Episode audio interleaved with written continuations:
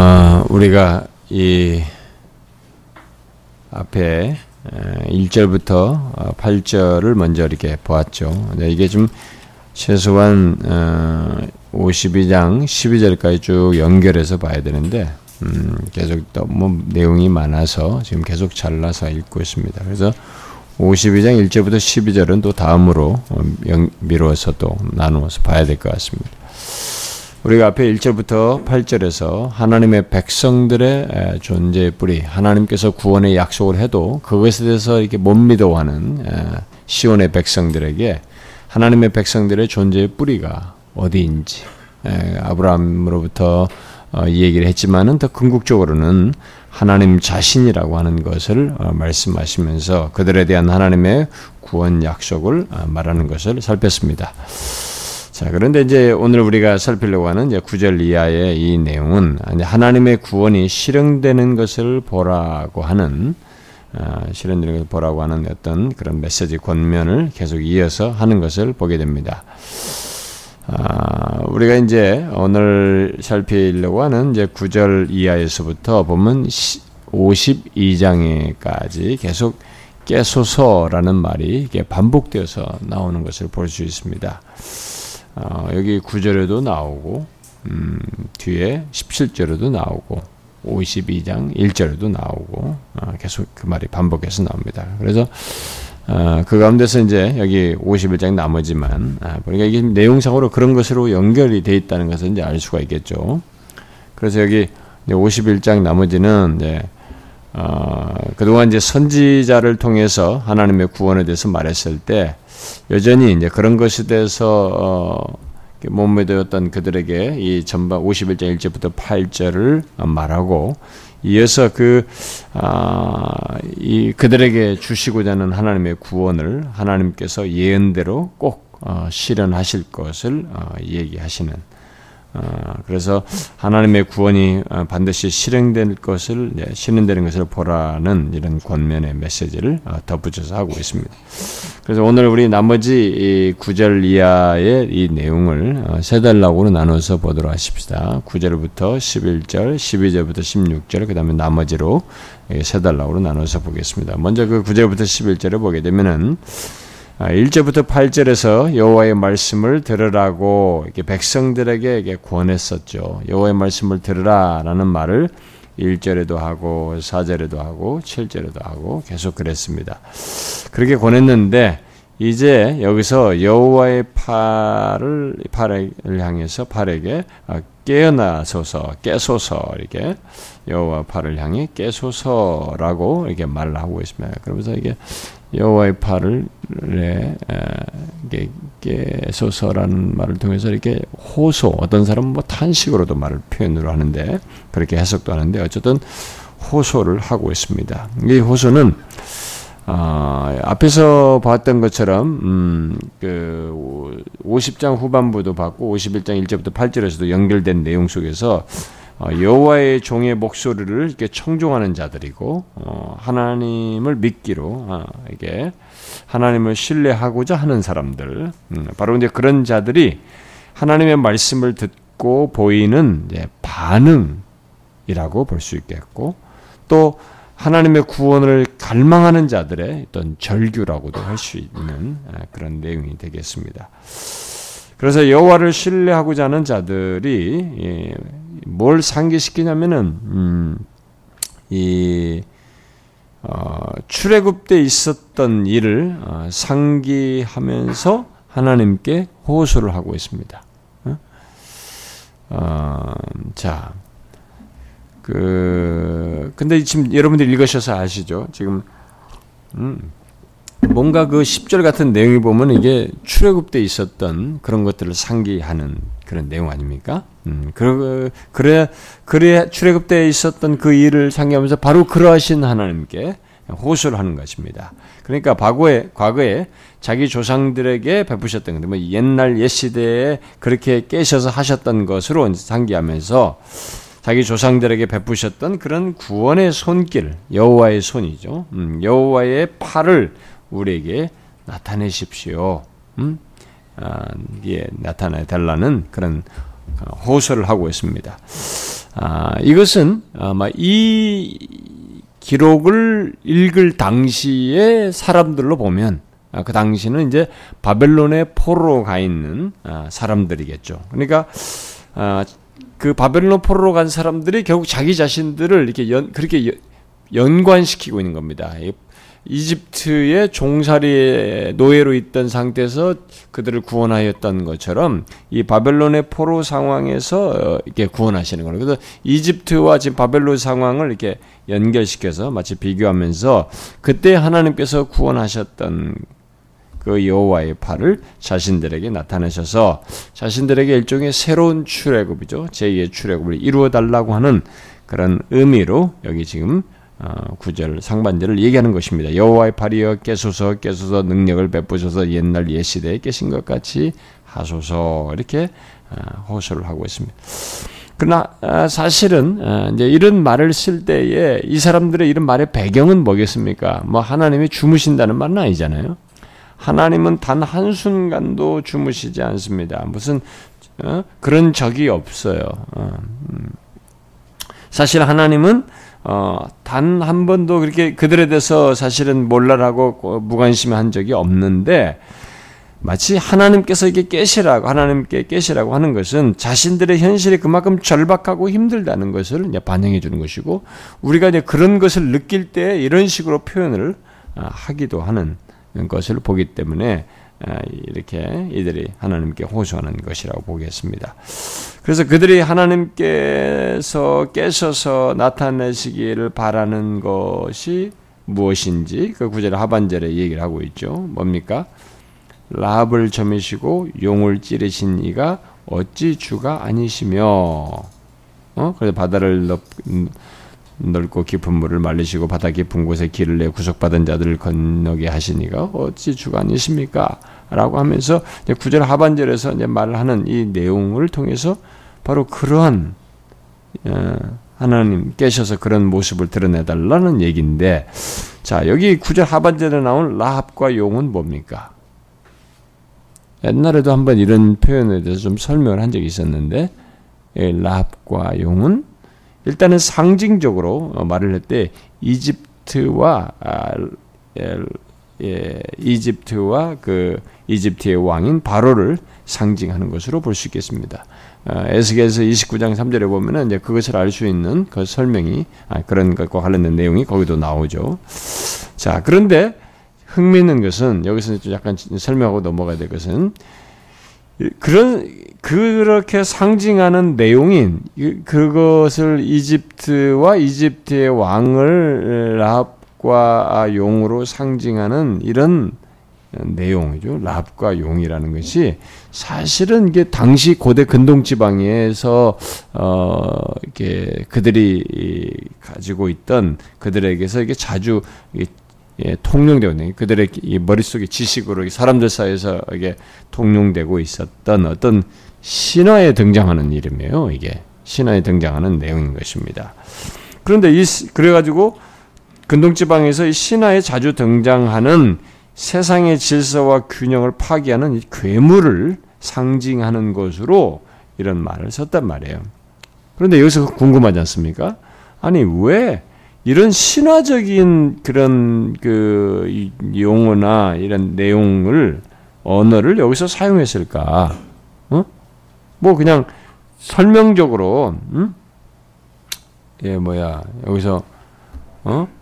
어 이집트와 뭐 그대로 어, 이집트의 왕을 예, 어, 치셨던 것처럼 그랬던 주가 아닙니까? 뭐 이렇게 하지 왜 이렇게 이런 당시에 쓰고 있는 어떤 신화적인 그 듯한 이런 내용을 여기서 사용했을까? 그래서 어떤 사람들은 이게 자유주의 신학자인데 이성을 중시하는 신학자들은 또 이런 것들을 탁 빌미 삼아 가지고 성경이 신화 수용했다. 그리고 성경에는 신화적인 내용들이 많다. 그래서 성경을 신화 취급을 하는 이런 사람들이 있습니다. 아, 굉장히 지금도 그렇게 생각하는 사람들이 있죠. 그러나 그것은 아니고요. 음, 아, 이것은 당시 사람들에게 여러분 성경은 당시 사람들이 가지고 있는 이 통용되는 개념을 효과적으로 사용하는 아, 이런 방식들이 좀 있습니다. 여러분들 보면은 이제 그게 이제 창세기부터 다 그게 그 그들이 그때 청세기에 사용되는 창세기를 기록할 당 당시가 BC 1400년 되지 않습니까? 그러니까 BC 15세기잖아요. 그러니까, 그러니까 그때 당대 사람들의 이런 개념으로 이해할 수 있는 그 그들에게 있었던 것들을 사용해서 설명한 것들이 많거든요. 그 여기도 같은 맥락입니다. 당시 사람들에게 잘 알려진 이런 얘기를 사용해서 무엇인가를 설득하고 설명하려고 하는 어떤 문학적인 기교를 발휘한 것입니다. 그런 표현을 아, 사용한 것이죠. 마치 우리가 어, 역사적인 사실이 아니라도 우리들이 이렇게 막 다 알고 있는 어떤 통용되는 우리들의 뭐 전래되는 내용이라든가 우리들이 쓰고 있는 무슨 교훈적인 교훈을 담고 있는 어떤 뭐 음? 예를 들어서 뭐 어, 놀부와 흥부를 얘기를 한다 하더라도 놀부 흥부가 뭐 사실이 아니지 않습니까? 그러니까 그런 얘기를 가지고 거기서 어떤 말하고자 하는 핵심 포인트를 이렇게 활용해서 어떤 것을 설명하기 위해서 우리가 끌어당길 수 있는 것처럼 이제 마치 이제 그런 것입니다. 여기서 어, 그런 얘기의 핵심을 사용해서 어떤 말을 하려고 하는 것을 어, 여기서 예, 당시 사람들에게 이렇게 효과를 드러내기 위해서 설득력을 갖게 하기 위해서 어, 사용한 것이라고 볼 수 있습니다. 그래서 당시 사람들이 이 세상 질서와 이 균형을 파괴하는 어, 자로 말하는 이 랍과 용 같은 자들 예, 당시로 보면은 이집트의 이집트와 이집트 왕이 세상을 군림하면서 이스라엘을 이렇게 억압하고 이게 하나님께서 통치를 하시는 가운데 자기가 모든 것의 주권자인 것처럼 이렇게 주인 행사하면서 세상의 질서와 이런 균형을 파괴시키는 이런 일을 했단 말이에요. 그게 마치 라합과 용 같은 행동을 했던 것이죠. 아, 이제 그 라합과 용과 같은 자인 이집트와 바로를 상기시키면서 지금 말을 하는 것입니다. 뭐예요? 그래서 아, 하나님께서 과거에 여기 9절 하반절과 이제 10절의 일을 행하셨던 것을 상기하는 거죠. 바로 이집트와 바로를 점이시고 어? 찔러 바다를 말리시고 바다 깊은 곳에 길을 내어 출애굽하는 이집트로부터 구원하시는 일을 행하신 분이 아니십니까? 네, 그걸 상기시킨 거죠. 아, 네, 그것은 모두 여호와의 팔이 해낸 사례죠. 여호와의 팔이 해낸 사건이었습니다. 여호와 팔이 해내신 그런 일이었던 것입니다. 아, 그래서 이 백성들이 외치는 것입니다. 여호와의 그렇게 하셨던 여호와의 팔이요 깨소서. 음. 아, 이들은 여호와의 손에 의해서 어, 다시 구속함을 받아 여기 11절 음? 11절 같은 반응이 있을 것을 소망하고 있는 겁니다. 뭡니까? 여호와께 구속하든 받은 자들이 돌아와 노래하며 시온으로 돌아오고 어, 영원한 기쁨이 그들 머리 위에 있고 즐거움과 기쁨을 얻으니 슬픔과 탄식이 달아나는 아, 이런 것이 있기를 여호와의 팔에 의해서 구속함을 받아 이런 것이 있기를 바라보며 소망하는 것입니다. 야, 이런 말씀은 앞에서도 이 말씀은 앞에서도 어, 나왔던 내용이죠. 여러분 그래도 한번 똑같은 거의 유사한 내용이었는데 이렇게 한번 다시 볼까요? 어, 이사야서 어, 35장. 35장. 음, 10절. 음, 35장 10절. 자 읽어봅시다. 시작 여호와의 속량함을 받은 자들이 돌아오되 노래하며 시온에 이르러 그들의 머리 위에 영영한 희락을 띠고 기쁨과 즐거움을 얻으니 슬픔과 탄식이 사라지는 거의 같은 내용이죠. 네, 거의 같은 내용입니다. 아, 이제 바로 그것을 기대하는 것입니다. 그래서 이런 그 구원을 얻어서 올 때 막 기쁨이 넘치는 거 있잖아요. 그래서 그들의 기쁨이 머리 위에 있다는 것은 마치 어, 있다는 것은 영원한 즐거움을 마치 화관처럼 화관을 쓰는 것처럼 어, 어, 화관 화관처럼 영원한 즐거움을 가지고 이렇게 돌아오는 것. 네? 그것을 묘사한 겁니다. 그래서 그 즐거움이 떠나지 않게 되는 것을 말하는 것입니다. 여호와의 구원으로 말미암아 이런 일이 있게 해주시기를 아, 하나님 앞에 호소를 하고 또 뭐 어떤 면에서는 탄식이라도 할 수 있는 네, 그런 내용을 말하고 있습니다. 자 거기에 대해서 이제 음, 하나님의 반응이 네, 응답이 12절부터 아, 16절에 나옵니다. 자 어, 여기 이제 아, 12절부터 16절은 하나님의 백성 어떤 면에서는 그들의 탄원에 대한 하나님의 대답이라고 말할 수 있는데 예, 앞에 우리가 9절부터 9절과 10절에서 말하는 하나님이 예, 이렇게 와, 그 이집트와 그들을 막 이렇게 세상 지배한 자를 다 깨뜨리시고 어, 이, 이, 바다를 쪼개서 가게 하셨던 바로 그분이죠. 어. 어, 그러하신 하나님이 과연 자신들의 하나님이신지를 앞에서 사실상은 상기하면서 물었는데, 어? 어, 그러면서 그런 능력을 나타내시는 하나님을 예, 구한 것이었는데, 그것에 대해서 하나님께서 대답을 하시죠. 뭐 어떻게 대답합니까? 어, 자신이 이 세상의 유일한 구원자이신 것을 대답해 주십니다. 어, 그래서 뭐, 그것을 좀 더 어떤 식으로 설명적으로 구체적으로 어, 얘기를 하고 있습니다. 그래서 먼저 이 12절 상반절에 뭐라고 그래요? 이르시되 너희를 위로하는 자는 나 곧 나니라. 그렇죠? 아, 그렇게 대답을 합니다. 그리고 어, 이어서 너는 너희는 어떤 자인지를 묻습니다. 너는 어떠한 자이기에 어? 죽을 사람을 두려워하며 풀같이 될 사람의 아들을 두려워하느냐? 어? 이렇게 묻습니다. 이들은 자신들을 구원하실 수 있는 영원하신 하나님의 능력을 이렇게 믿기보다는 눈에 보이는 이런 대상들, 눈에 보이는 여기 지금 이 12절 하반절에서 말하는 눈에 보이는 이 현실 속의 어떤 대상들, 사람들, 어? 그 현실을 결국 두려워하고 있었던 것이죠. 그러나 그들이 두려워하는 대상이 어떤 자들이냐? 여기서 어떤 자들로 말하고 있습니까? 풀같이 될 사람들이에요. 풀같이 될 사람들. 여러분, 이게 이렇게 하나님께서 말씀하실 때 이것이 얼마나 참 비유적으로 말했지만 이게 사실적인지 우리가 이미 바벨론이 멸망할 때 봤잖아요. 이 얘기 들었잖아요. 벨사상이 그날 밤으로 죽지 않습니까? 그날 밤으로 페르시아가 와가지고 그날 밤에 진짜 그 황제의 그 제국의 왕의 막 튼튼함과 권력과 막강함이 막 탄탄대로 마음껏 하고 싶은 것 쟁취 각 나라에서 가져온 신전에서 가져온 것들 그릇들 가지고 그걸로 다 마시면서 이렇게 어? 기고만장하는 이 황제 그들이 모여서 하는 그들 그 자리가 정말 어, 권세를 마음껏 발휘하는 것 같은데 진짜 풀이 말이죠 시들은 것처럼 풀같이 되는 사람이 아, 그날로 끝나버리지 않습니까? 음.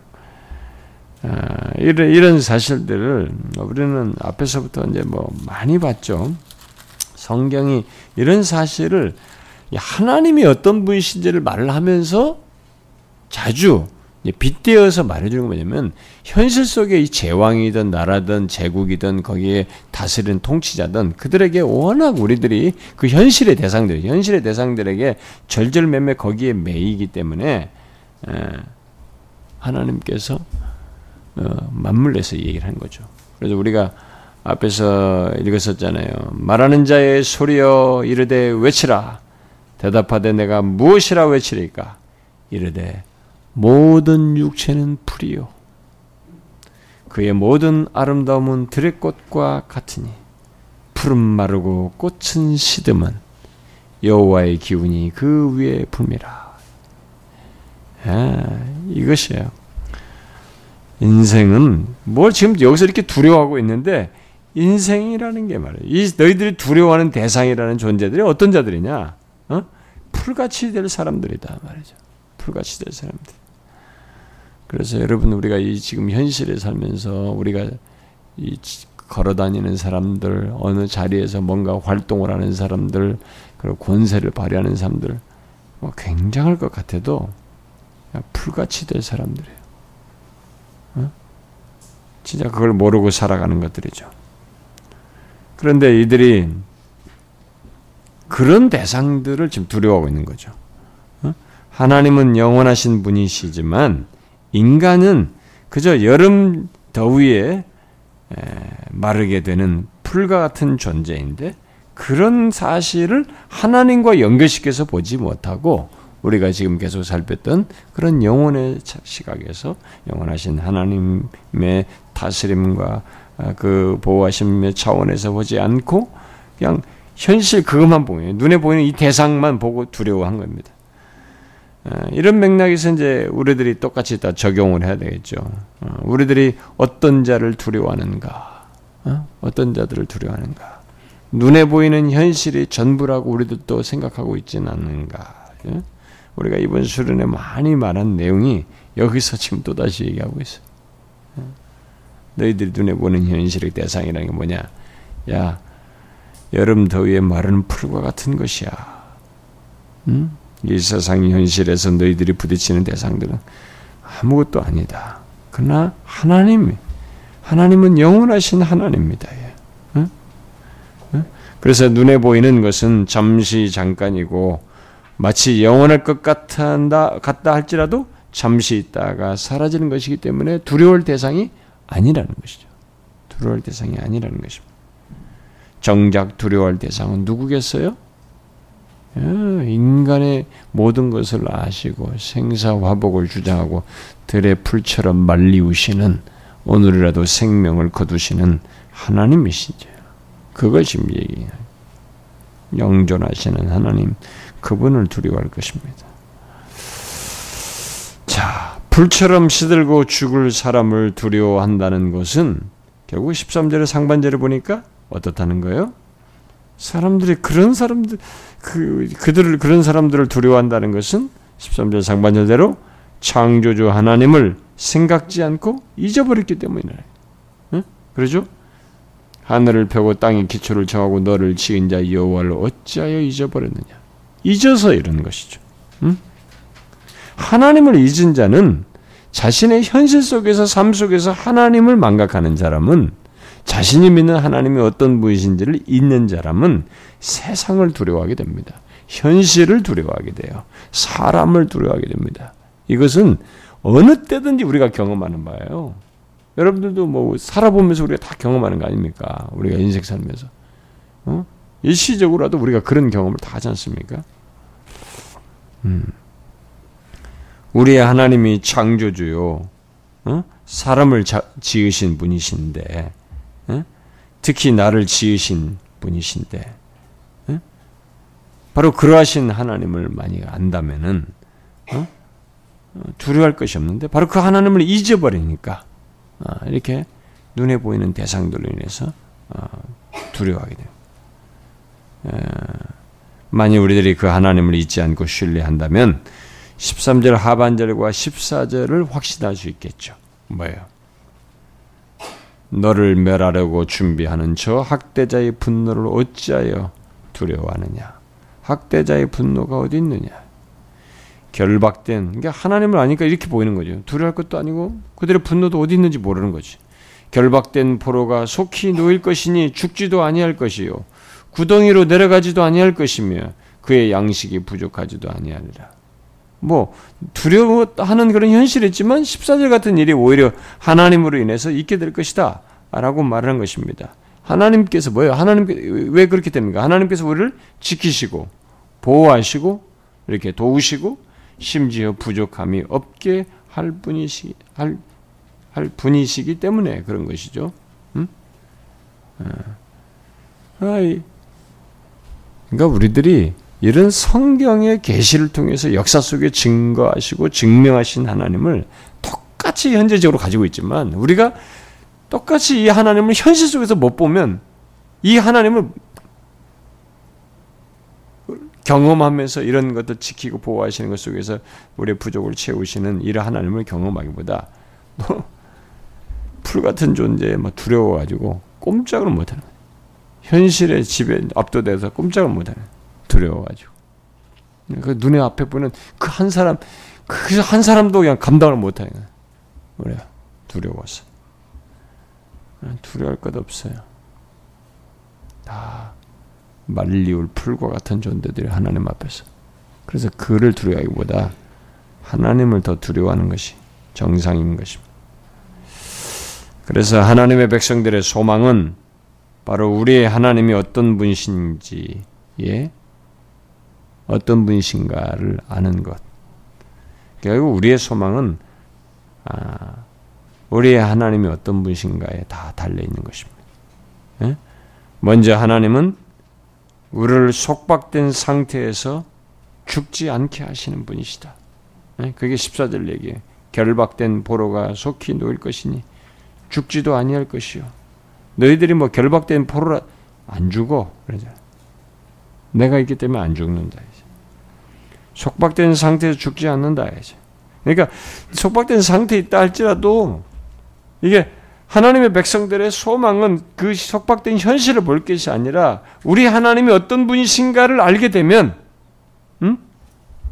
우리의 소망이 예, 결국 낙심하지 아니하고 절망하지 않고 두려워하지 않을 수 있다라는 것을 말하는 것입니다. 그러면서 하나님은 이 15절과 16절에서 이렇다는 그렇게 죽지 않고 너희들이 그렇게 될 것이다는 것을 뭐 포로 상태인 사람들은 뭐, 야, 우리 인생 끝났다 이러다 뭐 언제 죽을지도 모르 이렇게 생각하고 있는 그들에게 하나님께서 이렇게 약속을 말씀을 하시고 나서는 15절과 16절에 자기 자신을 걸고 보장하실 하나님께서. 이 세상에서 뭘 걸고 보장할 것 중에 가장 완벽하고 완전하고 빈틈이 없는 것이 하나님 자신이에요. 창조주잖아요. 여러분 제가 중앙정부가 무슨 우리가 보증을 줘도 그것도 뭐 확실하죠. 어? 채권을 국가가 발휘하면 그, 그 나라를 그걸 보고 그 나라들이 거기다 투자를 하고 그 나라 그거 보고 어 하잖아요. 어, 뭐 우리나라 정부가 나를 막 보증 서주면 뭐 가장 확실한 거죠. 어? 어디 가든. 그렇지만 정부도 나라도 뭐는 망할 수 때가 있거든요. 망할 때가 있잖아요. 어? 근데 가장 확실한 하나님께서 자신을 걸고 보장하시는 게 25절 16절이에요. 뭐라고 합니까? 나는 내 하나님 여호와니라. 결박한 포로서 죽지 아니할 것이야라고 하고 그것에 대한 보증으로 이게 나는 내 하나님 여호와라. 바다를 휘저어서 그 물결을 뒤흔들게 하는 자이니 그 이름은 만군의 여호와다. 내가 내 말을 네 입에 두고 내 손 그늘로 너를 덮었나니 이는 내가 하늘을 펴며 땅의 기초를 정하며 예, 이렇게 하늘을 펴고 땅의 기초를 정하신 그분이 말을 입에 두고 손을 펴서 너를 덮고 어? 어 시온에게 이르기를 바로 이렇게 하늘을 펴며 땅의 기초를 정하신 바로 그분이 시온에 이를 뭐라고 말해요? 너는 내 백성이라 말하기 위함이라. 아, 이 최고의 말씀이 여기 나옵니다. 음?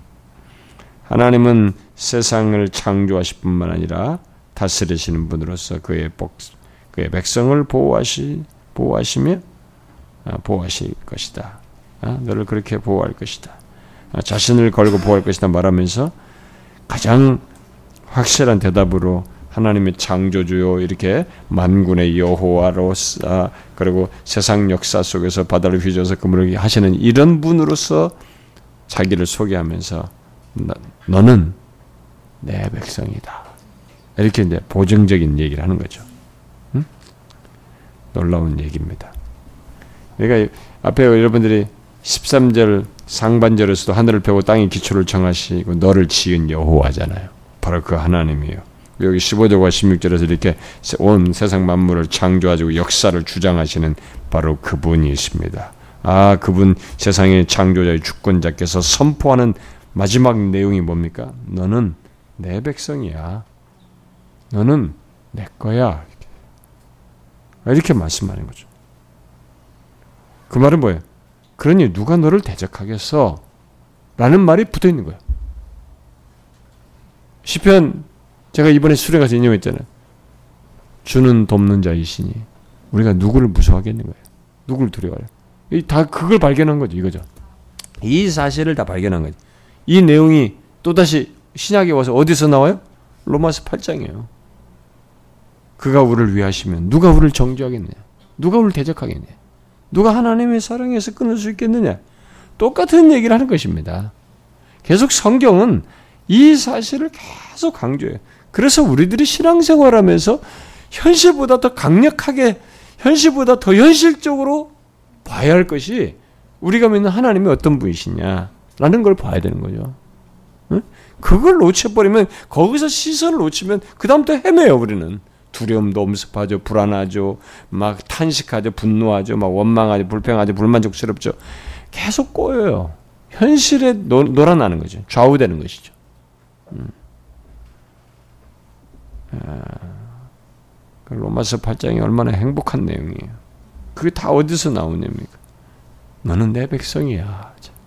이 창조주가 얘기하는 거죠. 주권자가 말 너는 내 백성이야. 근데 누가 너를 어떻게 하겠어? 가장 확실한 보증의 말을 하신 거죠. 하나님이 우리에게 너는 내 백성이야. 너는 내 거야.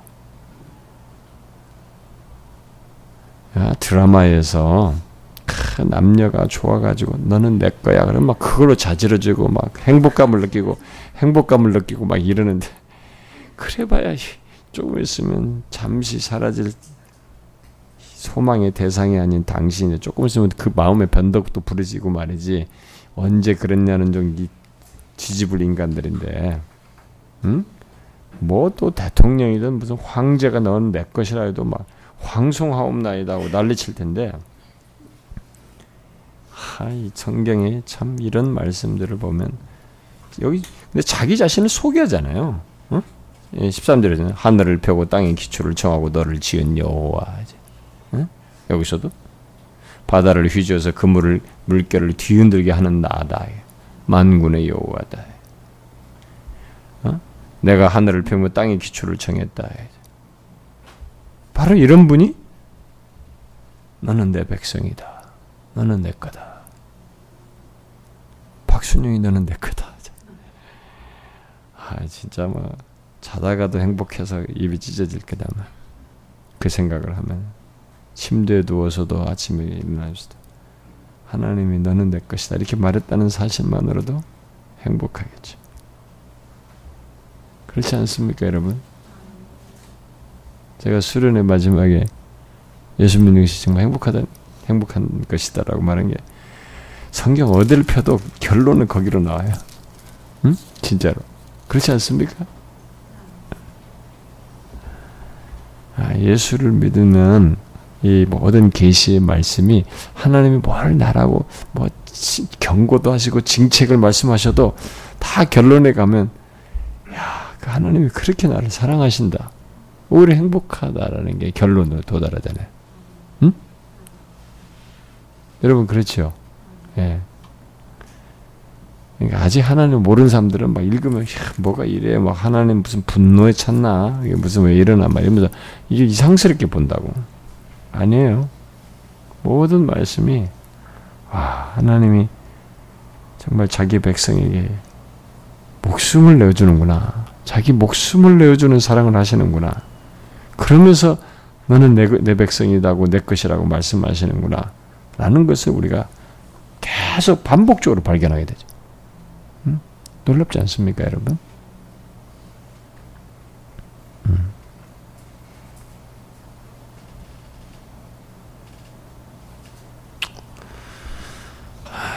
저는 이 구절만 그냥 계속 얘기하고 싶을 정도의 심정입니다. 오늘 오늘 설교는 16절 하반절만 가지고 계속 얘기해도 어, 저는 많이 할 수 있을 것 같습니다. 음. 기독교는 아, 복음이에요. 아, 굿뉴스를 갖고 있습니다. 아, 정말 인간에게 뭐 지치고 힘들었느냐? 공고하냐? 너무 고달프냐? 정신적으로 고, 고뇌에 빠졌는가? 이 세상에 답이 없는가? 아, 절망하고 있는가? 그런 인간에게 아, 복음을 생명을 얘기하고 아, 산 소망을 얘기하고 아, 영혼의 안식과 기쁨을 얻을 수 있는 얘기를 하는 것이 기독교. 왜? 그렇게 죄악덩으로 비천한 멸망할 유한한 인간에게 이 만군의 여호와 영존하신 하나님 너는 내 백성이라 너는 내 것이다. 내 소유로서 나와 함께 할 것이다. 이렇게 말을 하고 있기 때문에 그렇습니다. 음, 너무 놀랍죠. 그러나 우리가 설명할 내용이 더 있으니 계속 넘어갑시다. 뒤에 17절 이하를 봅시다. 음, 나머지 단락은 자, 우리가 앞에 구절에서도 어, 여호와의 구원을 바라던 백성들이 하나님께 깨소서라고 이렇게 했는데 이제 여기서는 여기 17절에서는 어, 오히려 하나님께서 그의 백성들에게 너희들이 깨라 깨어나라 라고 말을 하고 있습니다. 이 사실은 어, 우리 현실의 답답함 때문에 하나님이 주무시는 것 같고 그래서 깨시라고 우리들이 말을 하지만 사실상 하나님은 앞에서 말한 대로 한 번도 주무신 적이 없고 오히려 우리에게 깨어나라고 말씀하시. 우리에게 깨어나라고 말하고 있습니다. 그러니까 하나님은 항상 깨어 계시면서 자기 백성들에게 은혜 베푸실 때를 생각하고 계셨고 그때를 기다리, 기다리고 계셨을 뿐이에요. 예? 그래서 하나님은 우리에 대해서 눈을 떼지는 않고 있어요.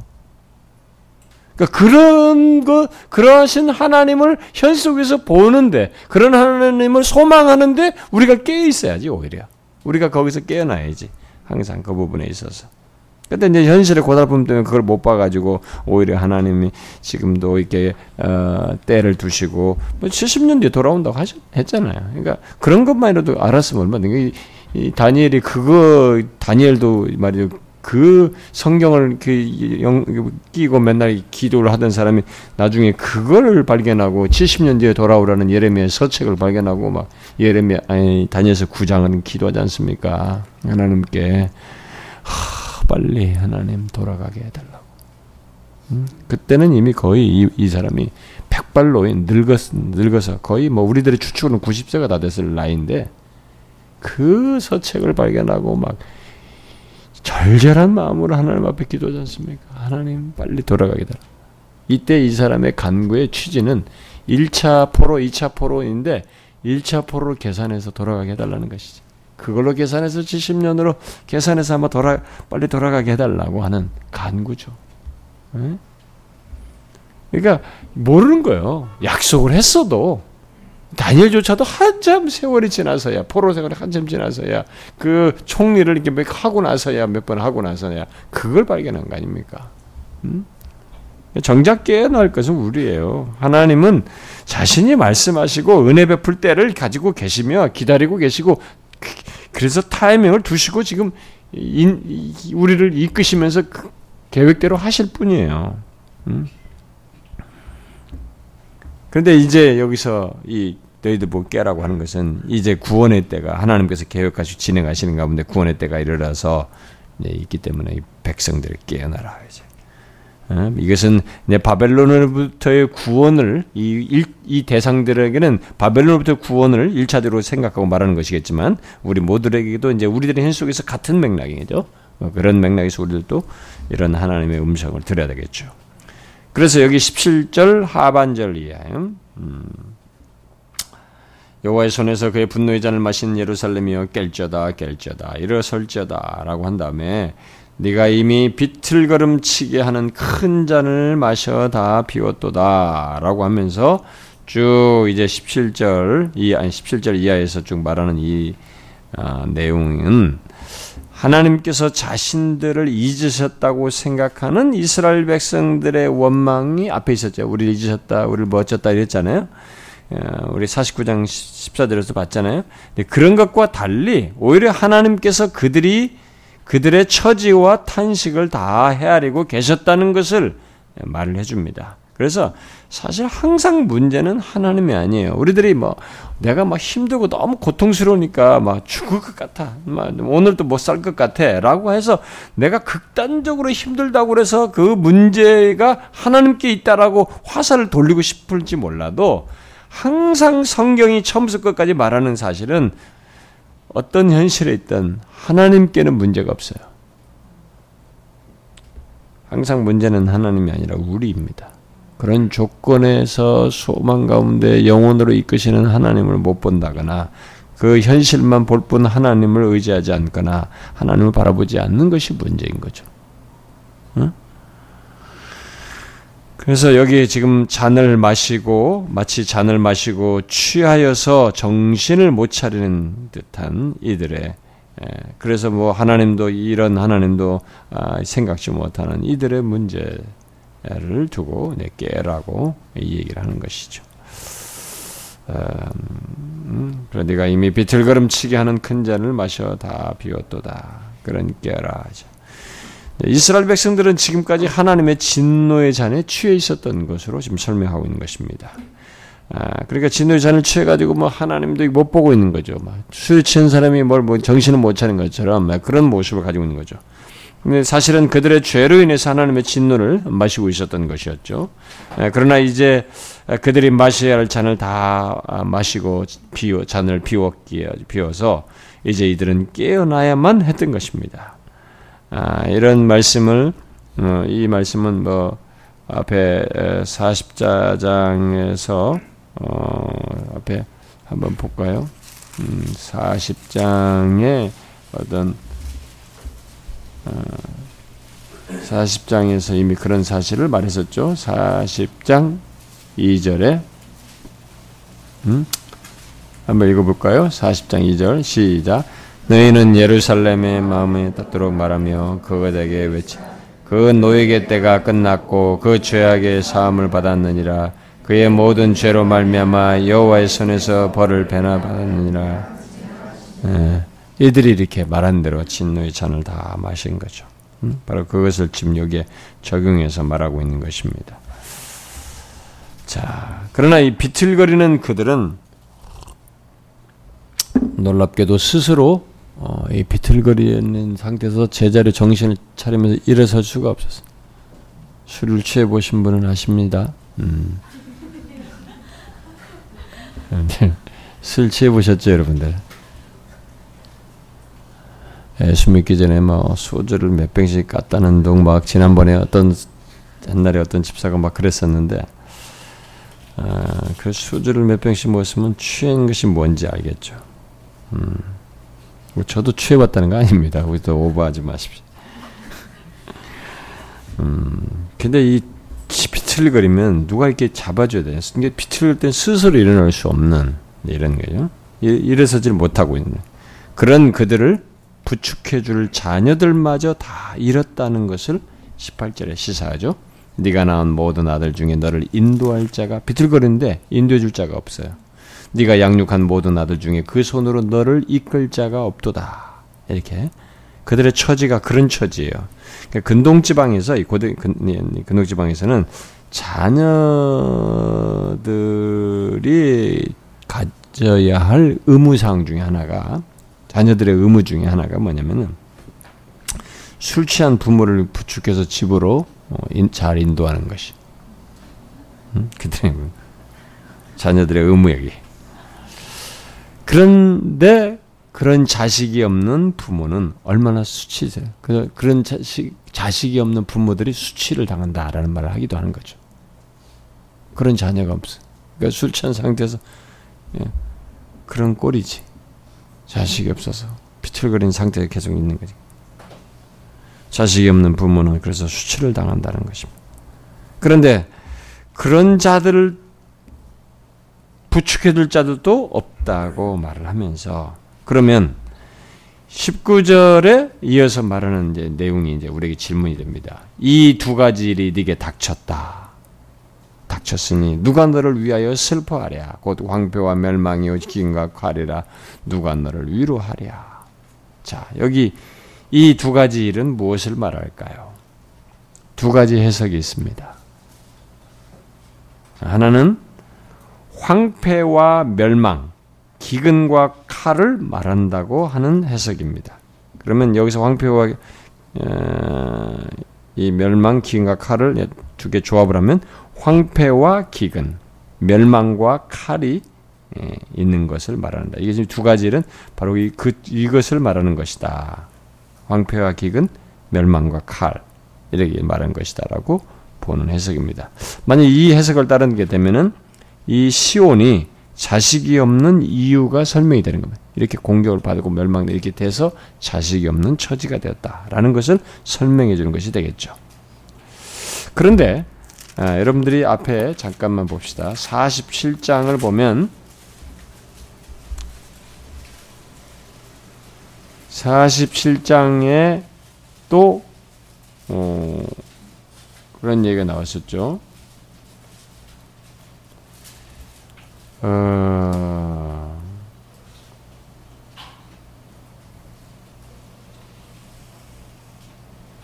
이 47장 9절에 응? 47장 9절에 그래도 이 여기서도 나오는 얘기입니다. 49장 9절 한번 읽어볼까요? 시작. 한날에 갑자기 자녀를 잃으며 과부가 되는 이 두 가지 일이 내게 임할 것이다. 내가 무수한 주술과 많은 주문을 빌릴지라도 이 일이 온전히 여기서도 두 가지 일이 내게 임한다. 여러분들 한날에 갑자기 자녀를 잃고 과부가 되는 것 이렇게 지금 말한 것이 앞에 있단 말이에요. 그러니까 이것을 연관시켜 가지고 어, 말을 하는 겁니다. 그래서 여기서는 자녀를 잃고 과부가 되는 것을 두 가지 일로 말을 했는데 그러면 이, 이 해석을 따르게 되면 황폐와 멸망, 기근과 칼이 이미 그걸로 인해서 이미 자식을 잃고 과부가 된 시온이 그런 모습 속에서 어떠한 모습을 가지고 살아왔는지를 설명하는 것으로 어, 해석을 할 수 있겠습니다. 그러나 이 두 해석 중 어느 것도 뭐 문제가 되지는 않죠. 우리 보완적이라고도 볼 수도 있는데 그러니까 결국 중요한 것은 이것을 통해서 말하고자 하는 것은 그만큼 시온이 어려운 처지에 비참한 처지에 답답 안타까운 처지에 아, 있게 되었다라는 것을 말해주는 것입니다. 아, 그런데 아무도 시온을 위로하거나 이 시온의 운명을 슬퍼해 주는 자가 없다는 것입니다. 그저 아무 힘도 못 쓰고 슬퍼하고 비참하게 처해 있는 그런 신세가 되어 있다는 것입니다. 시온이 과부가 되고 자녀를 다 잃은 어미와 같이 힘든 처지에 있다면 그러면 타국으로 끌려간 자식들의 형편은 어떻겠는가? 그게 20절 상반절이 말하는 거죠. 네 아들들이 응? 어? 19절에 이제 시온의 시온의 처지가 그렇다면은 어미가 그런 처지 시온이 어미가 지금 너희 아들들에게 거기서 끌려간 자식들 20절에 뭐예요? 네 아들들이 곤비하여 그물에 걸린 영양같이 온 거리에 모퉁이에 누웠으니 예? 이런 모습이에요. 탁으로 끌려간 자식들의 형편은 이와 같다. 응? 그들은 포로로 끌려가서 사람들에게 잘 보이는 거리에서 조롱을 당하고 있다는 것입니다. 마치 그물에 걸린 영양이 모든 것을 체념하고 죽음을 기다리는 것처럼 아무 의욕도 없이 응? 처량한 신세로 전락해 있는 그런 모습입니다. 그런 모습을 두고 20절 하반절에 말을 합니다. 뭐요? 그들에게 여호와의 분노와 내 하나님의 견책이 가득하도다. 내 하나님의 견책을 받아서 그런 여호와의 잔을 진노의 잔을 다 마셔서 아, 그리 된 것이죠. 자, 그렇게 시온이 술에 취해서 비틀거리고 그녀의 자식들이 탁으로 끌려가서 이렇게 구경거리가 되었다면 그러면 이런 처지에서 이들에게는 그러면 더 이상 소망이 없는가? 아마 그런 현실만 놓고 보면 너무 절망스럽겠죠. 왜냐면 시온이 남아있는 이 예루살렘이나 이 땅이 보면 너무 황폐해지고 뭐 언제 사람도 없고 당시에는 자식이라도 다시 많아져가지고 뭔가 막 뭔가 뭐 이루어져야 되는데 자식도 사람도 다 없지 소수죠. 뭐 황폐해진 땅이죠. 그 끌려간 자식들은 저기서 비참하게 농락거리가 당하고 있지. 숨을 다. 그러니 뭐 언제 자기들의 무슨 소망이 겠어? 언제 나라가 다시 건강에 서서 무슨 나라를 재건하고 이 열강들 사이에서 생존하며 어떻게 우리들이 또 다시 이렇게 힘을 쓰는 말이야. 좀 체계를 가지고 어, 제대로 된 나라의 모습을 가지고 우리 살 수 있겠는가라고 생각했을 때 전혀 소망이 안 보이지. 그런 처지에서 보면 어미와 자식의 양쪽 다 보면 다 소망이 없어 보이는 그런 처지죠. 근데 여기서 소망을 얘기합니다. 너희들에게는 소망이 없다. 물론 너희들에게는 소망이 없다. 당연히 너희들에게는 소망이 없다. 그래서 하나님께서 21절을 말씀하십니다. 술에 취한 시온에게 말하는 거죠. 뭐라 그래요? 너 공고하며 포도주가 아니라도 취한 자여. 너희들은 소망이 없지만 이 말을 들으라. 그러면서 22절, 23절을 얘기하는 겁니다. 그게 뭐예요? 너희에게는 없지만 너희들의 하나님, 너희의 하나님 안에 내 백성이라고 했잖아요 아까 너희의 하나님 안에 소망이 있다. 너희는 하나님께서 내 백성이 창조주가 내 백성이라고 하면 백성이거든. 거기에 소망이 있다는 거죠. 음? 그러면서 그 소망이 있다는 사실을 어떤 식으로 설명하냐? 항상 선지자들이 말하는 두 가지로 설명을 하죠. 22절과 23절 두 가지. 뭐예요? 이건 묻고 넘어가야 돼. 많이 가르쳐 줬기 때문에 이것도 모르면은 우리는 의욕이 떨어지겠죠. 제가 제일 의욕이 많이 떨어지겠죠. 두 가지. 지금 이 소망을 얘기하는데 두 가지로 지금 얘기해 22절, 23절 각각 하나씩을 얘기하는 거죠. 뭡니까? 소망을 얘기하는데 너희들은 소망이 없지만 소망이 있다라는 것을 얘기하면서 이들의 앞으로 있을 뭐와 관련해서 두 가지로 얘기하잖아요. 제가 항상 하나님께서 자기 백성들에게 뭔가를 얘기하실 때 두 가지로 얘기한다라는 걸 많이 얘기했단 말이에요. 근데 이제 여기서 많이 한 수십 번 얘기했기 때문에 여러분이 대답을 하시던데 뭡니까 두 가지가? 에? 에? 억울한 억울한 걸 풀어준다. 아 요즘 내가 귀가 먹었나 봐요. 아니 나 진짜 나, 나 요즘 이석도 자주 인다 이면까지 있어가지고 확실히 정신이 떨어졌어요. 제가 리스닝이 안 돼. 요즘 나는 무슨 노래 나오면 도대체 가사가 뭔지 하나도 모르겠어. 영어도 리스닝이 힘든데 이 한국말도 나는 리스닝이 잘 안 돼요. 한국말도. 제가 못 알아들었어요. 억울함을 풀어주는 것이다. 더 줄여가지고 이게 용어상으로 두 개 말로서 하, 잖아요 하나님께서 우리 이 이들의 소망으로서 말하는 거? 응? 중보자? 중보자. 진노의 잔을 거두는 것. 오늘은 여러분들이 답을 하기 전까지는 제가 이 결론이거든요. 결론을 안 하는 우리 수련을 다시 시작하겠습니다. 오늘은 우리가 교사들 중고등부 수련해 가지고 중고등 교사도 많이 빠지고 오늘 조금 이게 평상시보다 좀, 좀 덜한 것 같긴 한데 뭐 휴가를 또 연장해서 가는지 모르겠는데 아, 우리끼리 좀 더 길게 하죠. 뭐. 부정적인 것과 긍정적인 것. 그래 그렇게 나와 있죠. 응?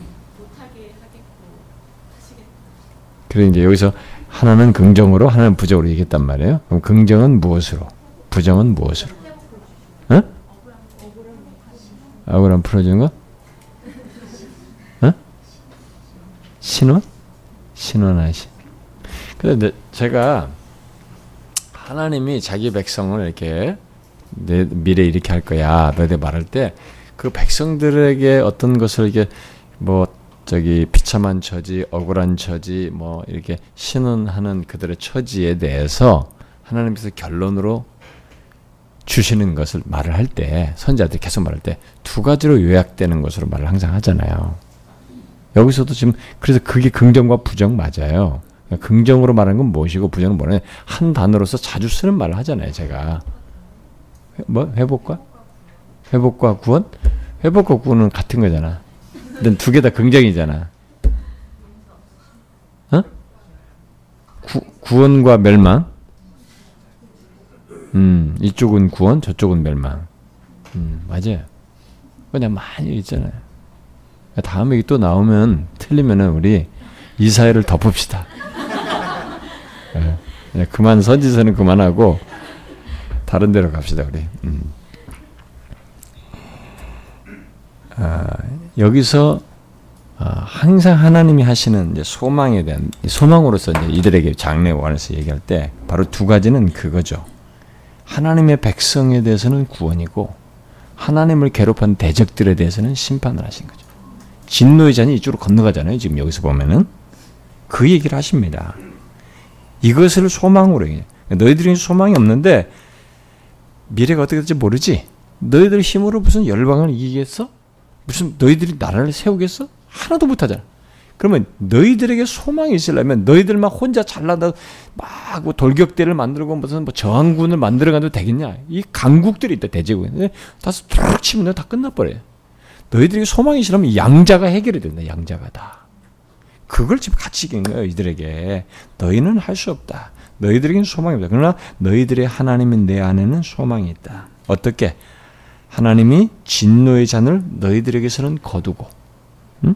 거두어서 시온에서 거두시고 다 마시지 않게 하시는 것에서 소, 소망이 너희들에게 있는 거죠. 22절이잖아요. 주 여호와 내 주 여호와 그의 백성의 억울함을 풀어 주시는 내 하나님이 이같이 말씀하되 보라 내가 이틀거림을 치게 하는 잔 곧 나의 분노의 큰 잔을 내 손에서 거두어서 네가 다시는 마시지 않게 이렇게 그 진노의 잔을 받은 상태에서 그들을 구원하시는 것으로 음? 이것을 말을 하시고 그것을 해야 하나님께서 그렇게 하셔야 무슨 소, 미래가 밝고 뭔가 가능성이고 소망이 있는 것이거든요. 그 얘기를 하시고 또 다른 하나는 뭐예요? 시온에게서 거두신 진노의 잔을 그들의 대적에 원수에게 주시는 것으로 얘기하는 거죠. 그 잔을 너로 괴롭게 하던 자들의 손에 두리니 그들은 일찍이 네게 이르기를 엎드리라 우리가 넘어가리라 하던 자들이라 너를 넘어가려는 그들에게 내가 네가 네 허를 땅과 같게 길거리와 같게 하였느니라 이렇게 짓밟혔는데 이제 내가 진노의 잔을 그들에게 놓는 것이다. 이렇게 함으로써 그러니까 그러면 하나님께서 열광을 이들을 정복한 열광을 하나님께서 진노의 잔을 넣어서 무너뜨림으로써 이들은 아 가능하구나. 우리가 전혀 뭐 자식들은 여기서 놀이기감이 농락당하고 희롱당하고 여기서는 뭐 어? 과부가 돼가지고 말이지 아무것도 힘 못 쓰는데 부추겨도 빛을 그는데 부추겨줄 사람이 없는 처지인데 아 이게 가능하구나. 그걸 양면에서 하나님이 하시겠다. 우리가 하나님이 하실 일이 이렇게 종합적이에요. 항상. 우리는 하나님 요 하나만 해결해 주세요. 근데 이 하나 해결하려면 묶여 있는 것들이 있습니다. 여기에 조금 많은 게 엮여 있어요. 하나님은 이것을 위해서 엮인 것들을 다 다루시는 거죠. 항상 하나님은 나는 요것밖에 못 봐지만 하나님은 그 이상의 것들을 보시고 우리에게 어떤 것을 허락하시고 자기 타이밍에서 구원하시고 회복하실 때 종합적으로 하셔요. 그래서 그의 섭리가 인간이 가지고 있는 지혜로는 못해요. 인간이 가지고 있는 지혜로 하나님의 섭리는 전후, 좌우, 과거, 현재, 미래를 종합해서 연결고리 속에서 허락하시는 거예요. 그러니까 미래가 이것 사건 이후에 미래로 무엇이 연결되지를 아시고 이 사건을 이렇게 연결시키고 이렇게 허락하시는 것이에요. 그래서 이렇게 종합적이에요. 그래서 이게 양면을 같이 얘기하는 거죠. 하나님께서 그들의 소망과 구원을 얘기할 때, 야, 너만 구출해 줄게. 이러지는 않아요. 여기에 두 가지가 함께 묶여 있어요. 우리의 인생에는 이런 비밀이 숨겨져 있습니다. 하나님의 백성들의 구원 여정과 삶에는 하나님에 의한 이런 놀라운 비밀이 숨겨져 있어요. 여러분들이 이것을 보셔야 됩니다. 이게 소망이다. 너희들에는 소망 없다. 하나님이 이렇게 하실 것에 소망을 둬야 돼.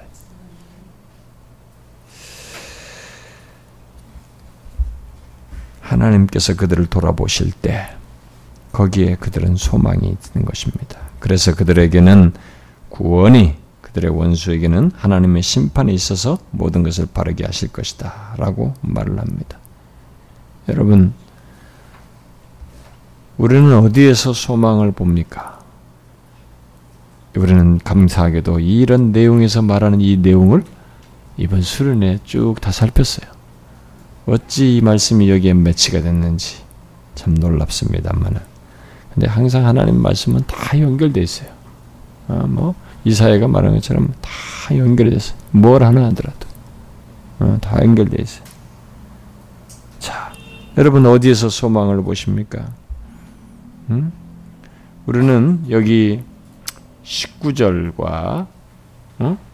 19절 있잖아요. 19절 같은 그리고 20절 상반절 네 아들들이 곤배 그물에 걸린 영양같이 온골의 모퉁이에 누운 신세 19절에 누가 너를 위해서 슬퍼하랴 어?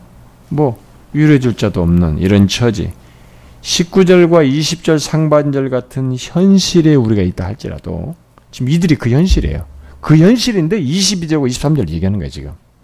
그러니까 우리가 항상 생각할 그거죠. 아, 19절과 20절 상반절 같은 현실을 해도 우리의 소망은 하나님께 있다.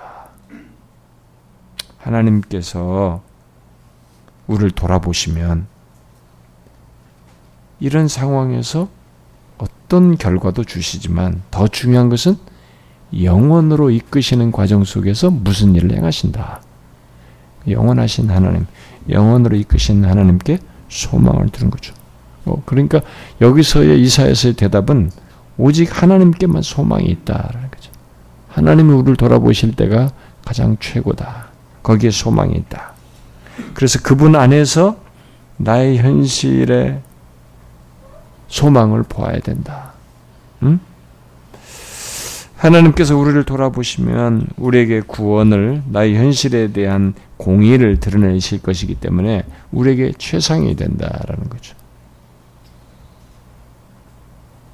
여러분 우리가 믿는 하나님이 바로 이 하나님이신 것을 이 자리에서 믿을 뿐만 아니라 우리는 19절과 20절 상반절 같은 현실에서도 믿어야 합니다.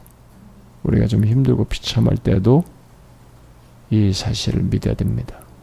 하나님만이 이 죄악되고 유한한 인간에게 소망이 되십니다. 아, 우리가 찬송가에 예수 그리스도를 찬송하는 중에 나의 진정 사모하는 거기에 예수는 나의 소망이다라고 하잖아요. 어, 진짜 하나님이 우리 주님이 자신이 우리의 소망이 되십니다. 이걸 굳건히 믿으셔야 합니다. 기도합시다.